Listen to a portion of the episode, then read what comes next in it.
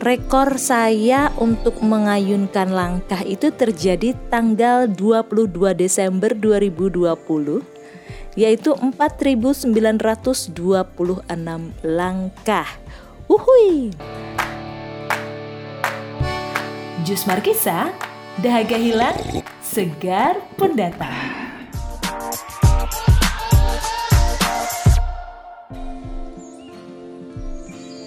Hai Juicers, ketemu lagi dengan Susan Wibowo di sini. Tentunya hanya di podcast yang menginspirasi, podcast yang memotivasi dan tentu saja bikin kamu jadi segar habis mendengarkan podcast Jus Markisa.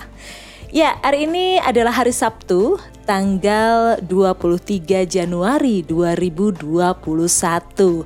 Artinya sudah 23 hari kita menjalani tahun yang baru di bulan yang pertama. Gimana kabarmu? Masih sehat? Masih ceria? Masih semangat ya? Hari ini Susan akan mengajak kamu untuk sedikit bergerak. Kebanyakan dibatasi aktivitasnya, kebanyakan di rumah, otomatis kita jadi jarang-jarang kan pergi keluar. Bahkan untuk jalan kaki pun mungkin jarang dilakukan. Nah, tahu nggak juicers? Jalan kaki itu adalah pilar penting untuk kesehatan seumur hidup. Karena aktivitas fisik yang dilakukan secara teratur ternyata dapat mengurangi risiko penyakit jantung koroner dan stroke, diabetes, hipertensi, kanker usus besar, kanker payudara, dan depresi, serta jalan kaki ini juga sangat penting untuk keseimbangan energi dan pengendalian berat badan. Ini semua disampaikan oleh Organisasi Kesehatan Dunia atau WHO. Awal tahun 2017, sebuah penelitian di Kanada menemukan bahwa mereka yang menjalani kehidupan yang tidak banyak bergerak kayak kita sekarang ini, tampaknya punya resiko yang sama dengan mereka yang membawa mutasi gen dalam kecenderungan terkena penyakit demensia. Kamu tahu kan apa itu penyakit demensia? Kalau belum tahu langsung search di Google ya. Jadi Susan nggak perlu jelasin di sini, oke? Okay? nah, juicers, olahraga dasar memang masih sulit dipahami oleh banyak orang ya. Padahal fisik yang tidak aktif sekarang ini menjadi faktor risiko utama keempat untuk kematian global. Ini juga disampaikan oleh WHO. Dan di banyak negara, meningkatnya tingkat ketidakaktifan terkait dengan fenomena besar seperti aging population atau populasi yang menua dan urbanisasi yang cepat namun tidak terencana itu akan menghasilkan lingkungan yang tidak sehat dan Lingkungan ini tidak memungkinkan untuk aktivitas berjalan kaki. Mau tahu buktinya? Menurut sebuah studi yang dipublikasikan di jurnal Nature tahun 2017 yang mengolah data ponsel cerdas untuk melukiskan gambaran aktivitas fisik di seluruh dunia, Hong Kong menduduki peringkat pertama sebagai negara yang penduduknya paling aktif berjalan kaki. Rata-rata penduduk Hong Kong mengayunkan kaki sebanyak 6.880 langkah sehari. Peringkat selanjutnya diduduki oleh China dengan rata-rata penduduknya melangkah sejauh 6.189 langkah. Beda tipis ya dengan Hong Kong. Itu tadi kan dua negara yang penduduknya paling banyak mengayunkan langkah. Ada pula negara yang rata-rata langkah hariannya paling sedikit, kamu bisa menebak nggak juicers? yang penduduknya paling minim untuk berjalan. Ada Malaysia dengan 3.963 langkah. Diikuti dengan Arab Saudi dengan 3.807 langkah. Dan Indonesia, tahu nggak rata-rata penduduk Indonesia melangkah dalam satu hari itu berapa? Ternyata hanya 3.513 langkah sehari. Ini juga terbukti sih juicers. Dari aplikasi Samsung Health di smartphone saya, rekor untuk jumlah langkah terbanyak saya itu adalah 26.854 langkah. Yeah. 26.854 nyaris 27.000. Iya kan? Tapi jangan heran ya, jangan bangga dulu. Karena ini terjadinya tanggal 21 Desember 2019. Artinya waktu itu saya masih di Inggris. Dan kemungkinan besar rekor ini tercetak saat saya jalan-jalan ke Bath seharian ya, makanya bisa mencetak nyaris 27 ribu langkah. Wow, beda banget ketika saya sudah balik ke Indonesia nih. ya jumlah step saya tuh dalam sehari, aduh rekor, rekor tersedikit maksudnya. Kasih tahu nggak ya? Ya, selama saya di Indonesia, rekor saya untuk mengayunkan langkah itu terjadi tanggal 22 Desember 2020 yaitu 4926 langkah. Wuhui. Jauh lebih tinggi ya dari penemuan risetnya tadi karena Indonesia kan 3513 langkah, ya kan? Asik di atas rata-rata nih. Itu bulan Desember 2020.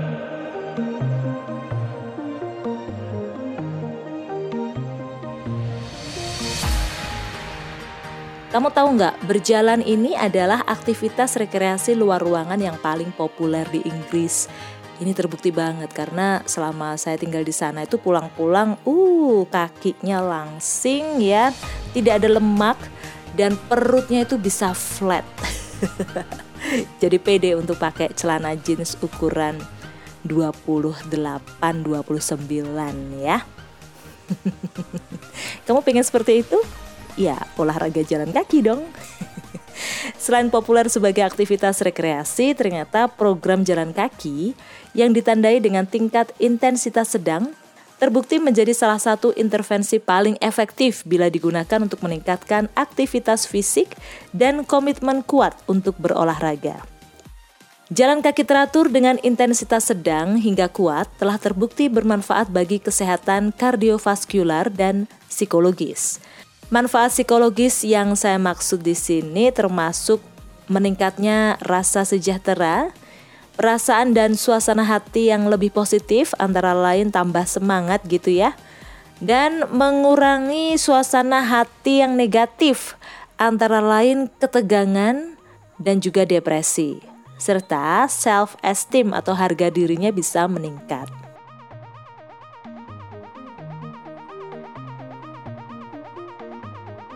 Justers, sebagian besar penelitian tentang jalan kaki telah mengevaluasi efek program pada aktivitas fisik dan hasil kesehatan, serta telah menggunakan jalan kaki untuk mengobati kondisi kesehatan mental, yaitu depresi atau kecemasan, serta juga berguna untuk mengobati kondisi fisik, yaitu rehabilitasi jantung.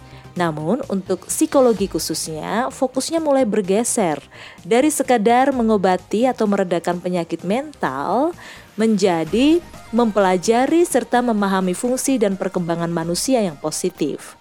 Mencapai kesehatan mental yang baik ternyata tidak hanya terdiri dari tidak adanya penyakit, tetapi juga kepuasan diri, kemandirian, kemampuan, dan kompetensi. Potensi pencapaian dan mengatasi stres serta kesulitan dengan baik. Dua orang peneliti yaitu Kay dan Moxham pada tahun 1998 mengemukakan bahwa rekreasi jalan kaki merupakan kegiatan yang beragam dan dinamis. Dan jalan kaki ini sangat dipengaruhi oleh faktor sosial dan lingkungan. Mau tahu buktinya? Kalau saya jalan kaki di jalan tahu sendiri kan kalau di sini itu kan trotoar malah seringnya dipakai buat para pedagang kaki lima ya. Dan kalau ada yang jalan kaki itu malah jadi tontonan aneh gitu ya. Satu jadi tontonan aneh. Dua ya karena cewek yang jalan gitu ya. Pada ceweknya ini juga bukan cewek maksudnya sudah emak-emak gitu kan. Itu juga masih ada yang sweet-sweet itu kan berarti faktor sosialnya kurang mendukung kita untuk rajin jalan kaki. Belum lagi Kalau misalnya mau jalan kaki pagi-pagi, ancaman kriminalitas yang terjadi untuk para pejalan kaki itu masih cukup banyak. Dan faktor lingkungan, infrastrukturnya belum memenuhi ya untuk Indonesia ini. Karena ya itu tadi, setiap trotoar dibangun itu pasti duluan dipakai sama para PKL yang memenuhi jalan, memenuhi trotoar sehingga akhirnya kita yang kepingin aktivitas fisik yang rekreatif ini jadinya jalan di aspalan, jalan di jalan yang bersanding dengan para pengendara motor dan juga mobil. Belum lagi juicers, kalau kita sudah jalannya di jalan yang beraspal itu kalau ada motor mau lewat itu ya ampun kayak nggak lihat ada orang jalan aja itu ya. Klaksonnya dibunyikan berkali-kali seolah-olah badan kita tuh memenuhi jalan.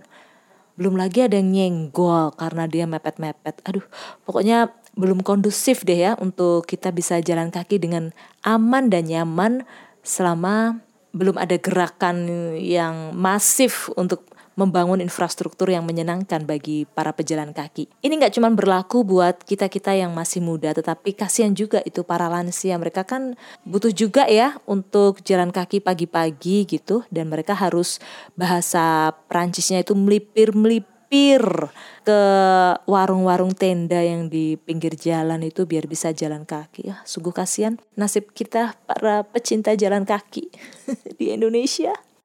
Padahal banyak sekali manfaat yang didapat dengan aktivitas jalan kaki ini. Karena selain sebagai bentuk latihan dan aktivitas fisik, juga terlihat bahwa kontak teratur dengan alam serta ruang hijau bisa meningkatkan kesejahteraan fisik dan mental. Latihan hijau di sini mengacu pada olahraga atau aktivitas fisik di alam ya. Jadi misalnya berjalan kaki atau bersepeda di pedesaan. Nah, Ternyata sekumpulan bukti ini muncul yang menunjukkan manfaat kesehatan jangka pendek dan jangka panjang yang signifikan dari keterlibatan orang-orang untuk melakukan kegiatan fisik di lingkungan secara alami. Bahkan Barton dan kawan-kawan pada tahun 2009 mereka menemukan bukti yang mendukung bahwa manfaat kesehatan psikologis dari aktivitas jalan-jalan siang hari di pedesaan Inggris manfaat kesehatan psikologisnya yang Burton maksudkan adalah dengan aktif jalan-jalan siang hari di pedesaan itu bisa meningkatkan mood dan harga diri.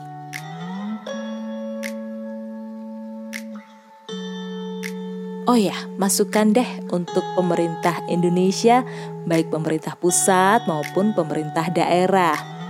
Kalau boleh kasih dong peraturan untuk trotoar tidak cuma di jalan-jalan protokol ya tapi yang di jalan-jalan itu biar bisa ada infrastruktur khusus bagi para pecinta jalan kaki ini biar bisa beraktivitas dengan aman dan nyaman sangat bagus untuk para lansia bisa bersosialisasi juga sehingga mereka bisa lebih sejahtera lagi di usianya yang sudah lanjut.